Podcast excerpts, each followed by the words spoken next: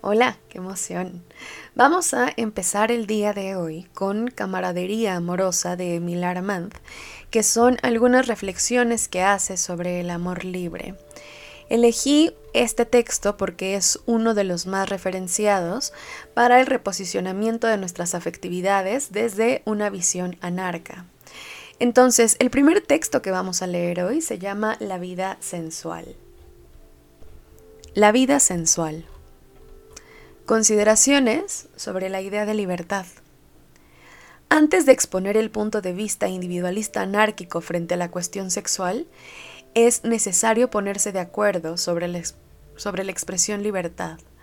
Se sabe que la libertad no podría ser un fin, ya que no hay una libertad absoluta, como tampoco hay verdad general, prácticamente hablando. No existen sino libertades particulares, individuales. No es posible escapar a ciertas contingencias. No se puede ser libre, por ejemplo, de no respirar, de no asimilar y desasimilar.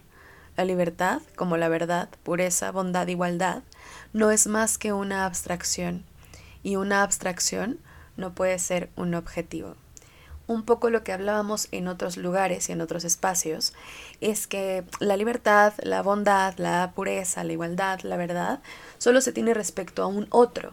Y un poco es a lo que se refiere la palabra de construcción, que yo veo que la traen muy para arriba y muy para abajo, como si fuera este, una meta, un objetivo o un proceso, cuando en realidad es eh, un concepto abstracto que nos describe un momento exacto que está sucediendo. Es decir, la libertad se tiene en relación al otro. Si el otro tiene algo o nos constriñe en algo, podemos querer liberarnos como el otro o del otro, ¿no? Entonces, es en conformación a una otra persona, a una otra entidad, a una otra organización o alguna otra prescripción, digámoslo así.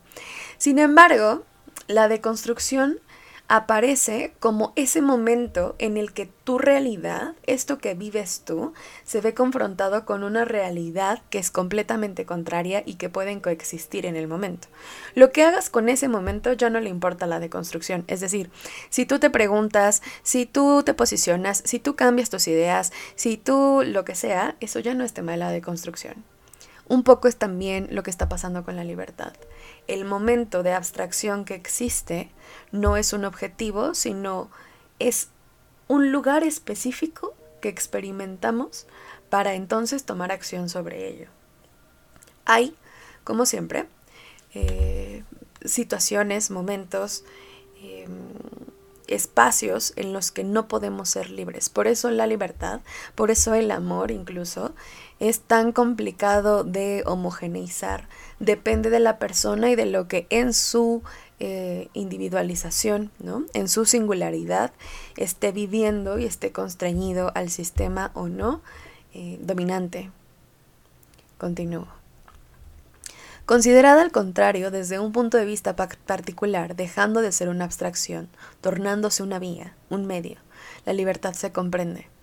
En ese sentido, se reclama la libertad de pensar, es decir, de poder sin, ningún obstáculo exterior, expresar de palabra o por escrito los pensamientos de la forma que se presentan ante el espíritu, es precisamente porque solo existen las libertades particulares por lo que podemos, saliendo del dominio de lo abstracto, colocarnos sobre un terreno sólido y afirmar que nuestras necesidades y nuestros deseos, mejor que nuestros derechos, expresión abstracta y arbitraria, han sido rechazados, mutilados o encubiertos por autoridades de diversos órdenes. Antes de poder decir que somos o no libres, tenemos que entender cuáles son esos sistemas, ya sea afectivos, emocionales, mentales, políticos, económicos, culturales, que nos están mermando y que nos están cortando la posibilidad de abrir nuestra experiencia a nuestro deseo y nuestra necesidad. Aquello sobre lo que buscamos libertad de una manera tangible en nuestros cuerpos y nuestras vivencias, tienen que ver con lo que corta la posibilidad de que nuestros deseos y nuestras necesidades sean vistas y experimentadas. No se trata de un derecho porque no es una homogenización generalizada, ¿no? Ya sé que fue súper redundante. Eh, sino de cosas particulares. Lo que a mí puede estarme liberando puede estar empequeñeciendo coartando mermando al otro.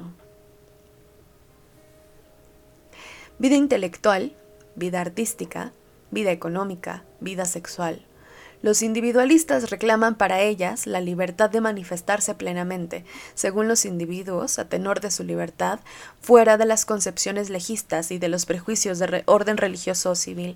Reclaman para ellas, consideradas como inmensos ríos, por donde se vierte la actividad humana, que puedan resbalar sin ningún obstáculo, sin que las esclusas del moralismo y el tradicionalismo atormenten o enloden su caudal, mejor aún, sin que perturben las libertades con sus errores impetuosos, con sus nervios sobresaltos, con sus impulsivos retrocesos. Entre la vida al aire libre y la vida de bodega, elegimos la vida al aire libre. La pregunta es, ¿qué es eso que a ti te está atando no te está permitiendo experimentarte de una manera a tu medida, con lo que tú necesitas, con lo que tú deseas, con lo que tú quieres? ¿Cuál es ese punto de inflexión donde no existe la posibilidad de que tú te expandas en tus propios términos? ¿Qué es el amor?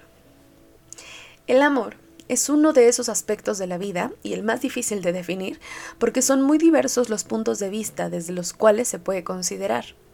Algunas llaman amor a la satisfacción de la necesidad sexual, a una emoción, a una sensación que escapa a la reflexión, otras veces a un sentimiento que nace de una necesidad espiritual de camaradería íntima y afectuosa, de amistad profunda y persistente. Otras veces es aún, además de todo esto, un acto reflexivo de voluntad del que se presume haber ponderado las consecuencias. El amor es también una experiencia de vida personal. Aquí, experiencia impulsiva, capricho puro. Allá, experiencia que puede prolongarse años o toda una vida. No se trata de hacer un concepto básico del amor, un, un una descripción de la RAE, no va por ahí. Va en cómo lo experimentas, qué sientes, qué piensas, cómo se siente en tu cuerpo. Aunque el amor no escapa al análisis más que los otros dominios de la actividad humana, su análisis presenta dificultades. El amor se sitúa más allá del bien y el mal. Algunos lo pintan infantiboem, otros le atribuyen razones que la razón ignora, muchos le consideran más fuerte que la muerte. Es esencialmente de naturaleza individual. Si es sentimiento, también es pasión. Cuando se vuelve el resorte de una vida afectiva intensa, sentimiento o pasión, influye sobre el carácter, despierta el espíritu, conduce hasta el heroísmo, pero trae de la misma forma el desaliento, la tristeza, el sombrío desasosiego. En fin, si el razonamiento y la voluntad pueden, en ciertos casos, canalizar, encauzar la expansión, no quitan por eso al amor su carácter de sentimiento o de pasión. El cómo vives tus espacios amorosos depende de la experiencia que tengas tú en los espacios amorosos. Es decir, puede ser todo eso, puede ser nada de eso. ¿Cómo se vive para ti? ¿Cómo se, se experimenta para ti? Cómo lo atraviesas tú cuando te sientes enamorado, cuando te sientes amoroso, cuando te sientes amado, cuando reconoces que estás teniendo prácticas amorosas. No es unilateral, no es solo raciocinio, no es solo el bienestar, no es solo la calma, no es solo el sexo y la satisfacción, es un conjunto de todas esas cosas que se acota a las necesidades de cada uno. Las cosas están determinadas de tal modo que el género humano se haya compuesto de seres de sexos diferentes, cuya aproximación es indispensable para perpetuar la raza. Hasta el día en que se puedan fabricar seres sin sexo, cabe esperar, en laboratorios de biología, esta indispensabilidad continuará, y como el alba de este deseo podría tardar demasiado en brillar, sería acaso necesario no tenerlo muy en cuenta para nuestras conclusiones. Pero no solamente la continuación de la especie humana está ligada a la atracción de ambos sexos. La naturaleza ha hecho que los dos sexos se atraigan mutuamente y que el acto sexual sea el manantial de una felicidad voluptuosa que el ascetismo depravado y el puritanismo farisíaco intentan deshonrar o tachar de infamia, pero que no lograrán nunca hacerla considerar como malsana, en tanto forme parte de la naturaleza humana. El hecho mismo de que la procreación pueda ser voluntaria y su ejercicio sea consecuencia de la libre elección de la mujer no suprime en nada esa atracción sexual. Un cachetadoncillo, ¿no? Que las morras, que los vatos puedan decidir libremente sobre su sexualidad no minimiza la posibilidad de ser y sentirse atraídos por otros. Que tú no quieras tener sexo no te hace menos atractivo. Y suena muy bien y suena muy mal al mismo tiempo, al menos para mí.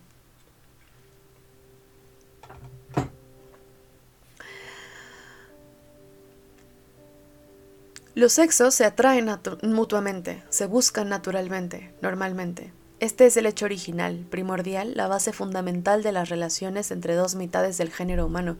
Por otro lado, es una locura reducir el amor a una ecuación o limitarlo a una única forma de expresión. Aquellos que lo intentaron se dieron cuenta bien pronto de que habían equivocado el camino. La experiencia amorosa no conoce fronteras, varía de individuo a individuo. Me gustaría que hiciéramos un par de anotaciones al texto que estamos leyendo, porque resulta que Emil Darmant es un señor muy viejo, muy, muy viejo. Entonces, claro que habla mucho desde la heterosexualidad, porque por ejemplo, él nació el 26 de marzo de 1872 y se murió el 19 de febrero de 1962. Entonces, ay, vivió casi 100 años. Entonces, muchos de los postulados y las formas en las que se van a presentar em, las ideas y las propuestas que tiene, pues vienen de la heterosexualidad vienen de esta misma forma eh, de cohesión social en la que están viviendo, pues, ¿no? Es, por eso es importante que rescatemos esta parte de la libertad está ceñida a aquello que no nos permite explorar nuestras necesidades y deseos. Quedémonos con eso cuando hagamos esta lectura tan heterosexual en ese momento no era posible tal vez, de la forma tan suelta y arbitraria en la que nosotros podemos hablar de cosas que salgan de la heterosexualidad. Pensémoslo desde ahí. El ambiente social y las relaciones sexuales. Sensuales, sentimentales o afectivas, se imprime a las relaciones sexuales una gran duplicidad. Se piensa cualquier forma de experimentación sexual, sensual, erótica o afectiva únicamente en dos, siempre se ha pensado en dos. Un poco esto es consecuencia de la monogamia y de estos contratos transaccionales donde pues tú me das a tu hija, yo te doy una vaca, yo te doy protección, yo te doy servicios. Entonces, claro, se piensa en dos para la conformación de familias, para la estructuración de todo un sistema económico y político. Entonces, tendríamos que empezar a pensar por qué las duplas son la única forma en la que ahora nos conducimos, que es otra forma de preguntar, ¿estás teniendo las relaciones que tienes porque eso deseas o porque nunca te han enseñado que hay otras formas de experimentarlas? Se afecta conocer solamente una especie de amor, el legal, es decir, la unión para toda la vida de dos seres que antes del matrimonio no se conocían, que disimulan su verdadero carácter y que a pesar de la posibilidad del divorcio, difícilmente podrían separarse sin graves inconvenientes económicos o sociales.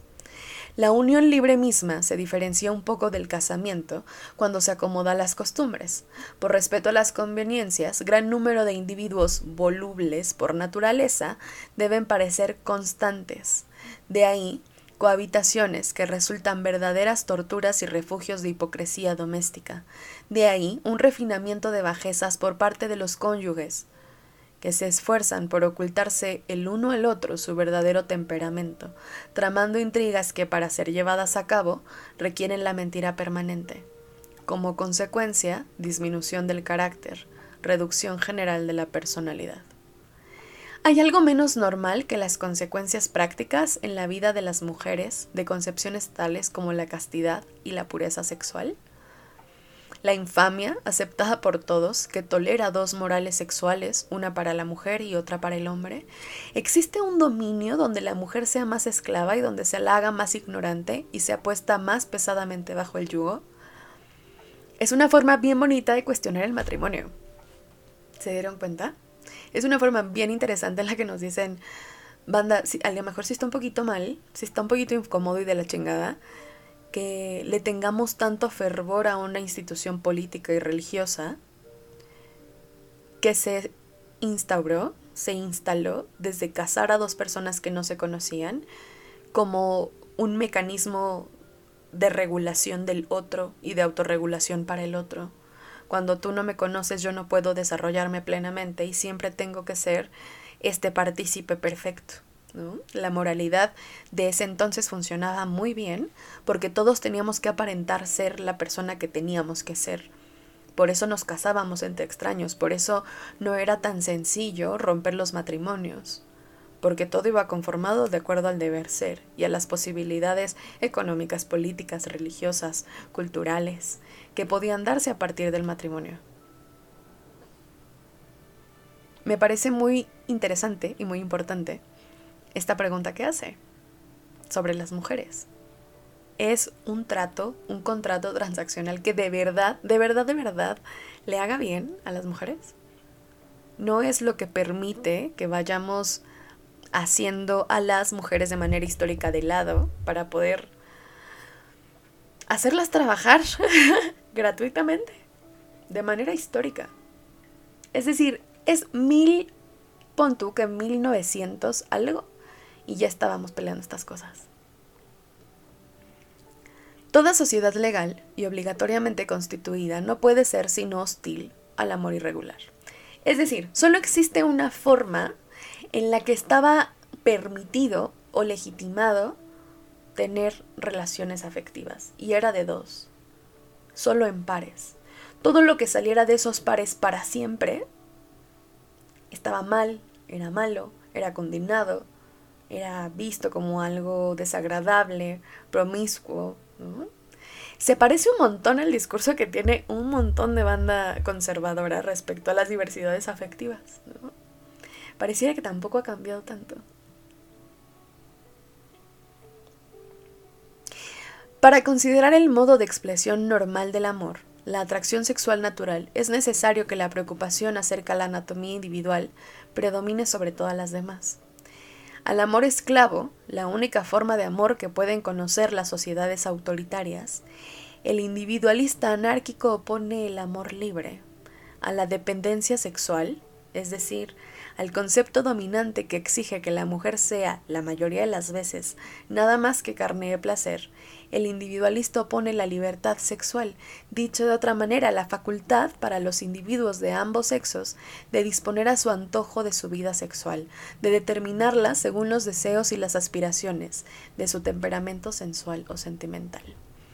Cada vez que haya una reglamentación, una normativización de los afectos y las vidas erótico-afectivas de las personas, va a haber gente que pueda reconocer su individualidad, que diga, no, no, perro, aquí no. aquí, en este cuerpo, no. Y la pregunta es esa, constantemente tendríamos que preguntarnos, ¿qué es lo que deseo? No solamente deseo como este sentido erótico, sino deseo en cualquier cosa que queramos, que podamos soñar y a la que aspiremos. ¿Qué deseamos? ¿Qué es aquello que tiene que salir de la norma para la libertad singular de cada una de nosotras? Teoría de la libertad sexual. Cuando los individualistas reivindican la libertad sexual, ¿qué quieren decir? ¿Es la libertad de la violación o de la depravación que reclaman? ¿Aspiran al exterminio del sentimiento en materia amorosa, a la desaparición de la ternura o el afecto? ¿Glorifican acaso la promiscuidad inconsciente o la satisfacción bestialmente sexual? No.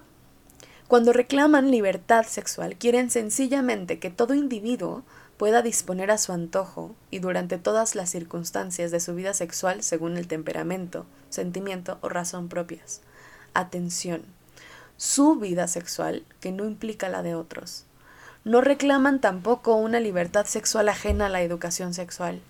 Creen, por el contrario, que gradualmente, en el periodo que precede a la pubertad, el humano no debe ignorar nada de lo que concierne a la vida sexual. En otras palabras, la atracción ineluctable de los sexos sea considerada desde un punto de vista sentimental, emocional o fisiológico. Qué chistoso es que se esté hablando de educación sexual integral desde 1890, ¿no? De la necesidad de hablar no solamente de el coito y la forma reproductiva y las díadas, sino de todos estos otros espacios en los que esas interacciones se ven nutridas, de todos estos contactos que acompañan, que acuerpan, que nos permiten desarrollarnos libremente, que nos permiten expandirnos a nuestra medida. Cuando hablamos de sexo no solo hablamos de sexo, sino de todo lo que eso nos hace sentir y de lo que sentimos para llegar al momento del sexo, de todo lo que pensamos y sentimos en el cuerpo antes y después del momento en el que nos compartimos, del cómo nuestros químicos, nuestras hormonas, funcionan antes, durante y después, para que a partir de estos tres espacios podamos tomar las mejores decisiones para cada uno, para que no nos veamos mermados, coartados o rotos en procesos de opresión, en lugares de obligatoriedad, para que no abusen de nosotros. Es para lo único y para lo más que sirve esta información.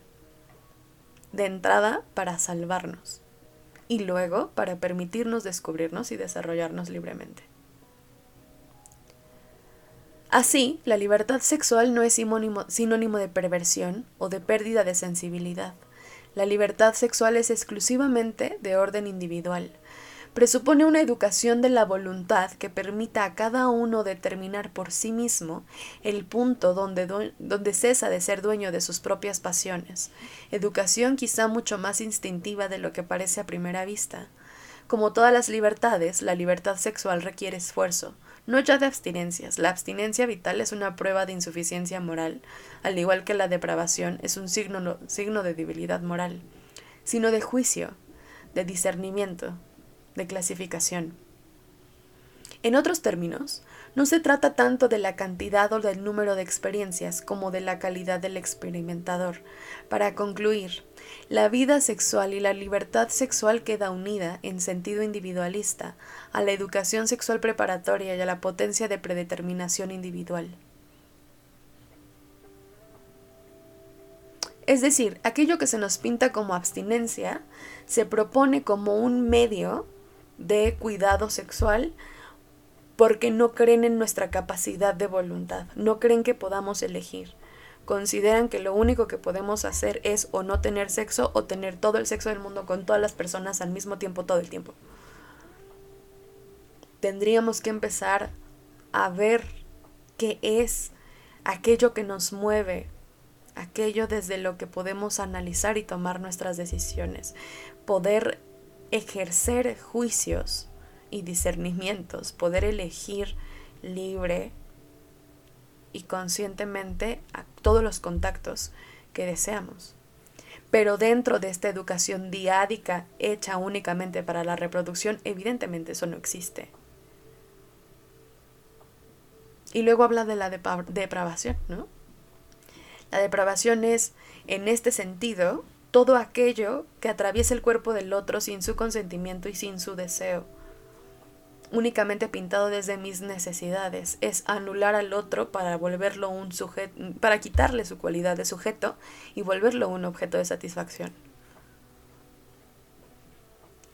Curiosamente es como se mueve el sistema. Y entonces por eso duele tanto y por eso apalea tanto cuando uno dice libertad sexual, porque no solamente te están dando el permiso de decir, sí, sí quiero coger, también te están dando la posibilidad de decir no, no quiero y esto que haces no me gusta. Y eso duele, porque implica preguntarnos si nuestros contactos han sido deseados, disfrutados y voluntarios. Y cuando la respuesta es un no, eso duele.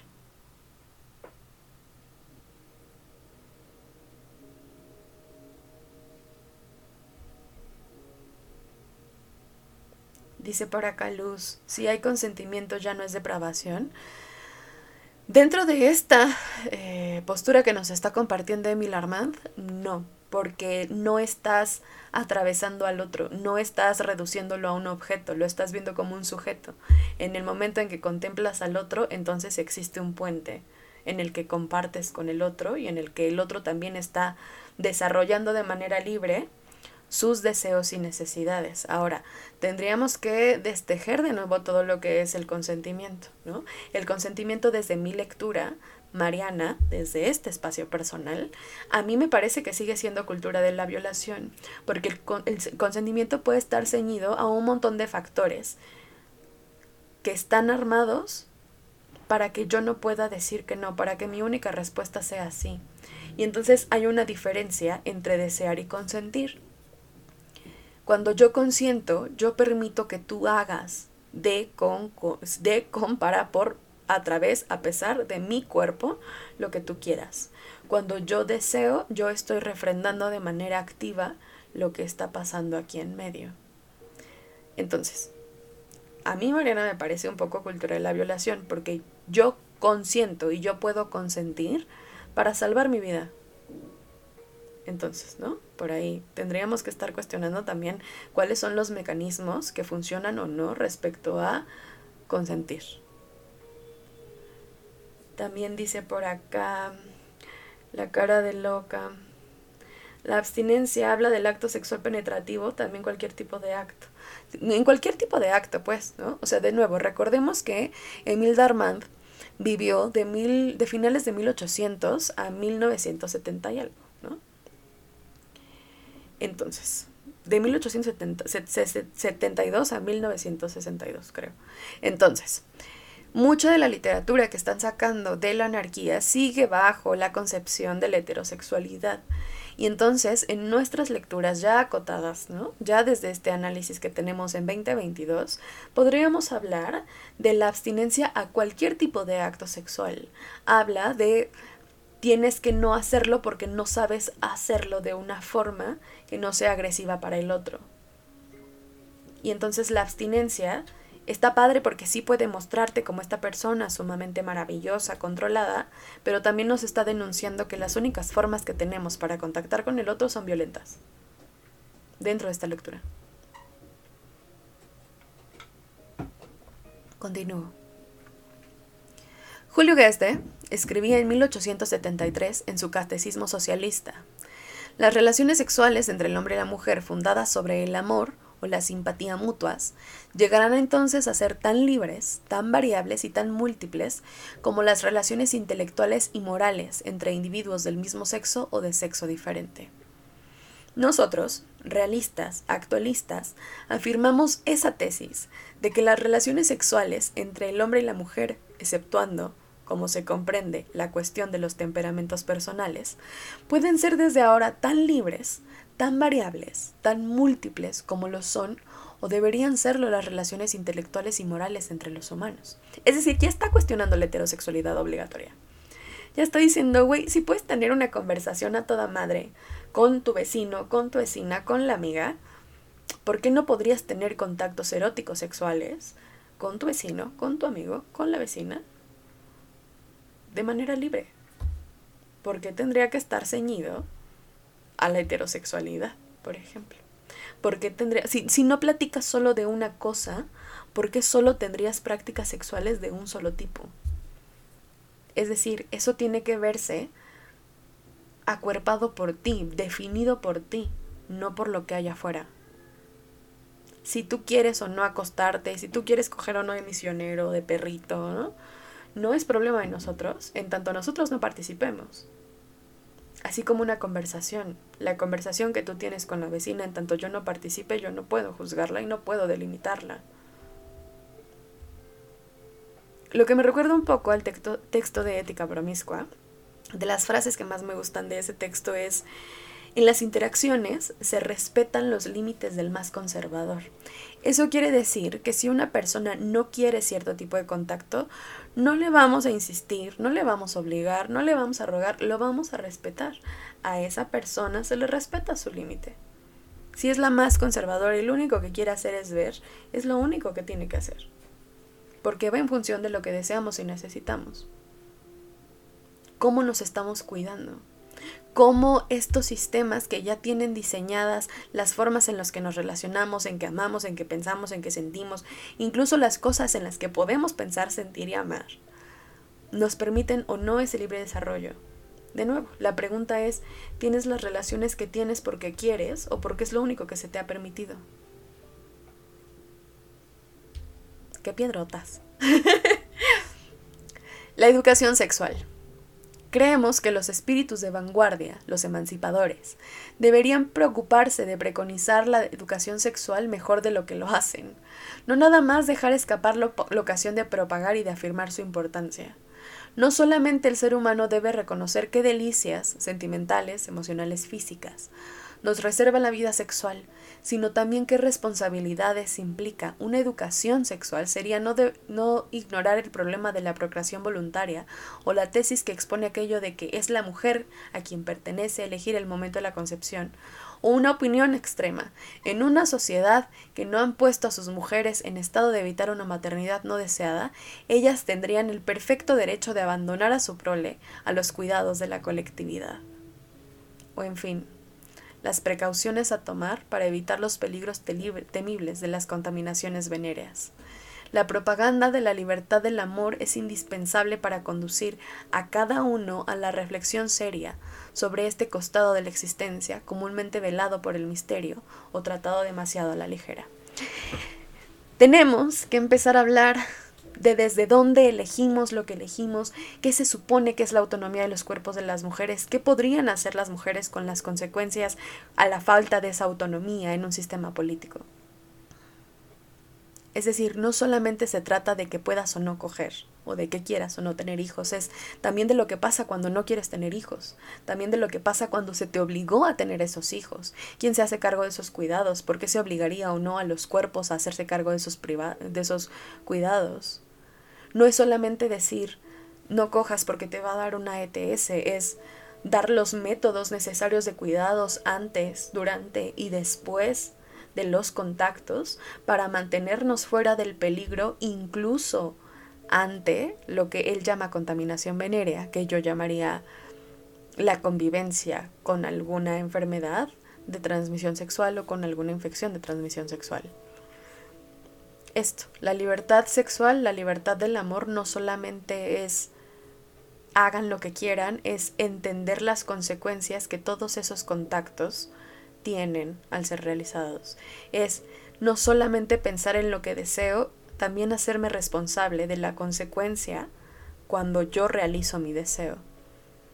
Son temas que tienen que empezar a hablarse en voz alta, que tienen que ponerse en la mesa y verse a los ojos como un problema tangible y no nada más como este panfleto que te dan en la orientación vocacional en la secundaria para que la orientadora no tenga que hablar contigo de, de contactos sexuales. Es sobre explicarles a las crías, a los preadolescentes, a los púberes, a los adolescentes, a nosotros como adultos, cómo funcionan todos los contactos que tenemos, son deseados, desde dónde se ejecutan, quiénes están participando, cómo funciona el deseo en cada uno de los cuerpos, cuáles son nuestros límites, qué va a pasar después. Los individualistas no separan la libertad de vida sexual de la educación sexual y conviene que el que sepa instruya al que ignore. Es de lealtad elemental. Contrariamente a los prejuicios de orden religioso o civil, los individualistas consideran la cuestión de las relaciones sexuales del mismo modo que la cuestión intelectual o cualquier otra cuestión. No excluyen la voluptuosidad sexual de las experiencias de la vida. Colocan sobre el mismo plano que la voluptuosidad intelectual, artística, literaria, etc., a la voluptuosidad moral o la voluptuosidad económica. Es decir, que puedas tener la libertad de ejercer tu sexualidad de manera libre es tan importante como poder dedicarte a lo que quieras, como poder ganar lo que necesites, como poder realizar dentro de los parámetros morales todo lo que te sea necesario. No se trata de que todos hagamos lo mismo, sino de que todos tengamos las mismas oportunidades para elegir qué coño queremos hacer. Cuando los individualistas reivindican de la libertad, la libertad de la vida sexual en todas las circunstancias, tanto fuera como dentro de la unión, no se pronuncian ni a favor ni en contra de la unicidad o la pluralidad del amor. Dogmatizar en un sentido o en otro es igualmente antiindividualista. Es decir, cuando hablamos de libertad en cualquier sentido, no se trata de decir libertad de ahora en adelante es que todos tengan más de dos. No, se trata de que tú puedas elegir qué quieres. Porque si no, estamos reinsertándonos en un sistema en el que no cabemos y del que no queremos ser parte, que atenta contra nuestros deseos y necesidades. Un poco el pensamiento de la disidencia afectiva es eso. Se señalan las cosas estructurales de la monogamia y del sistema para que tengas conciencia de lo que está pasando y puedas elegir si quieres refrendarlo o si quieres salir de esos lugares. Las diversidades afectivas, el poliamor, la gamia, la anarquía relacional y todos los otros modelos que son un montón. De lo que hablan es no del con cuántas personas estás, sino del cómo estás con las personas con las que estás. De eso está hablando. No es quitar opciones porque ya el sistema las absorbió y qué horror es permitir que entre todas las opciones la que da el sistema sea una, pero puedas elegir si la quieres o no.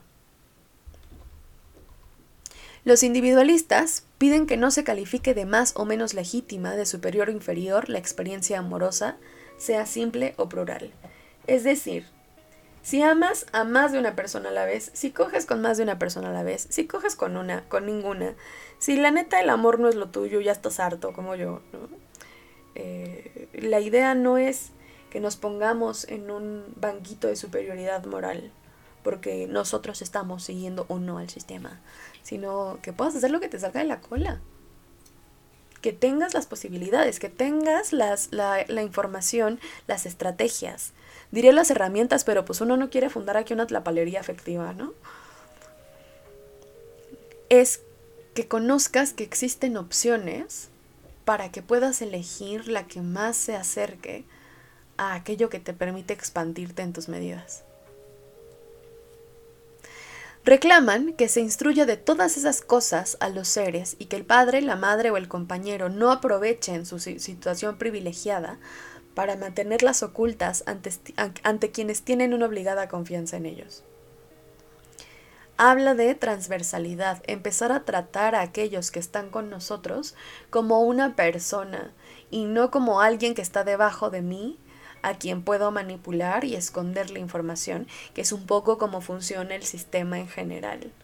El jefe siempre tiene más información que el subordinado. Los padres siempre eligen qué tipo de información les acercan de acuerdo a sus preceptos básicos, en lugar de acercarles toda la información, permitirles que la dijeran para que puedan elegir.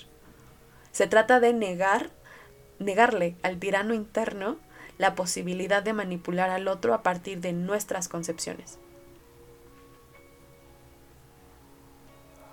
A cada uno de los instruidos les corresponde determinar su vida sexual como le plazca, variar las experiencias o quedarse con una sola. En una palabra, disponer a su antojo. Haciendo penetrar en las experiencias de la vida cotidiana los fenómenos afectivos. Los individualistas no quieren disminuir la importancia del facto amor en la evolución del sistema humano. Es decir, no porque hagas lo que quieres con tu cola, vamos a dejar de creernos. La idea no es erradicar el amor del mundo, sino proponer que estas formas que nos enseñó el sistema no son las únicas formas. Eso se siente como un parteaguas, sí, se siente como si nos arrancaran de la tripa todo, sí, porque además nos enseñaron el sistema como algo identitario, es decir, nos quitaron las posibilidades de desarrollarnos de manera libre y nos dijeron que la monogamia era lo que éramos, que el amor romántico era lo que somos, que nuestras etiquetas de dispositivos sexobiológicos son lo que somos, son lo que forman nuestra identidad, cuando nuestra identidad es eso y muchas otras cosas. Entonces, claro, cuando te cuestionan la monogamia se siente como un golpe en el estómago, porque es todo lo que te dijeron que eras. Monógamo, fiel, ¿no? Honesto, claro, bla, bla, bla cuando se te presentan otras formas en las que podemos ejercer estas prácticas de lo que se llaman valores, ¿no? Em, fuera de la monogamia nos contrapone un montón. Es como el no, como la voluntad. Cuando descubrimos que aquello que vivimos no estaba en nuestra voluntad, duele porque nos damos cuenta que hemos hecho un montón de cosas a pesar de nosotros mismos. Entonces sí, va a doler. Va a estar medio feo de pronto, sí es parte del proceso. Ciertas desilusiones y ciertos disgustos serían ahorrados si algunos hechos de la vida, en vez de ser considerados definitivos, aparecieran como temporables, modificables, revisables, esencialmente variables. Esto que se acepta ya desde un punto de vista científico, intelectual, desde todos los puntos de vista, no sabemos por qué no se puede aceptar desde el punto de vista sentimental, afectivo o sexual. Por otra parte, no basta con aceptar esta idea hipócritamente y practicarla clandestinamente. Es decir, si hay muchas formas de hacer huevito revuelto, ¿por qué no más hay una forma de amar? Si hay muchas formas en las que puedes llegar a un mismo lugar en el mapa, ¿por qué solo habría una forma en la que está permitido o no coger, por ejemplo? Y el poder asumir que queremos hacerlo distinto va de la mano con la declaración pública o la declaración a las personas que te importan. No solamente es que nos declaremos fuera del sistema, es que en esa declaración fuera del sistema las personas que se comparten con nosotros también lo sepan para que tomen sus decisiones de manera libre, para que se expandan a sus anchas. Este pedo de que tú eres poliamoroso, pero tu novia no sabe, hermano, no, nomás eres infiel. Y entonces tendríamos que ponerlo en la mesa. ¿Cuáles son esos parámetros desde los que nos estamos compartiendo? Los individualistas reclaman para la búsqueda y la práctica de la libertad sexual la misma publicidad que para las otras libertades, convencidos de que su desarrollo y la evolución se hallan ligados no solamente al crecimiento de la fidelidad individual y colectiva, sino además, en gran parte, a la desaparición del régimen autoritario buscar la libertad de mi expansión corporal, física, emocional y mental pone a prueba a todo aquello que intenta normativizarme. La normativización nos dice que solo hay una forma válida de hacer las cosas. Por eso nos casamos, ¿no? Por eso eh, las bodas heterosexuales fueron tan cuestionadas. Porque solo había una forma de casarse, ser heterosexual. Ahora estamos cuestionando al matrimonio como institución, porque solo casándome es válido que la persona con la que convivo, amo y he elegido estar pueda ser reconocida, tenga derechos. Porque el matrimonio es la única vía en la que yo puedo decidir que mi pareja o que la persona a la que amo pueda tomar decisiones en caso de que yo me muera porque sí sabían, ¿no?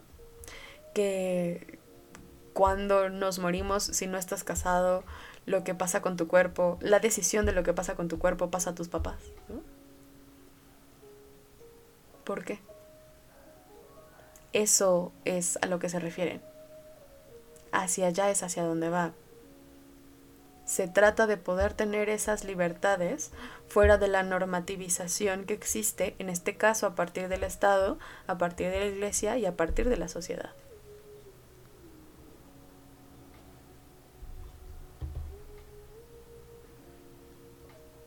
Creo que aquí le vamos a parar hoy.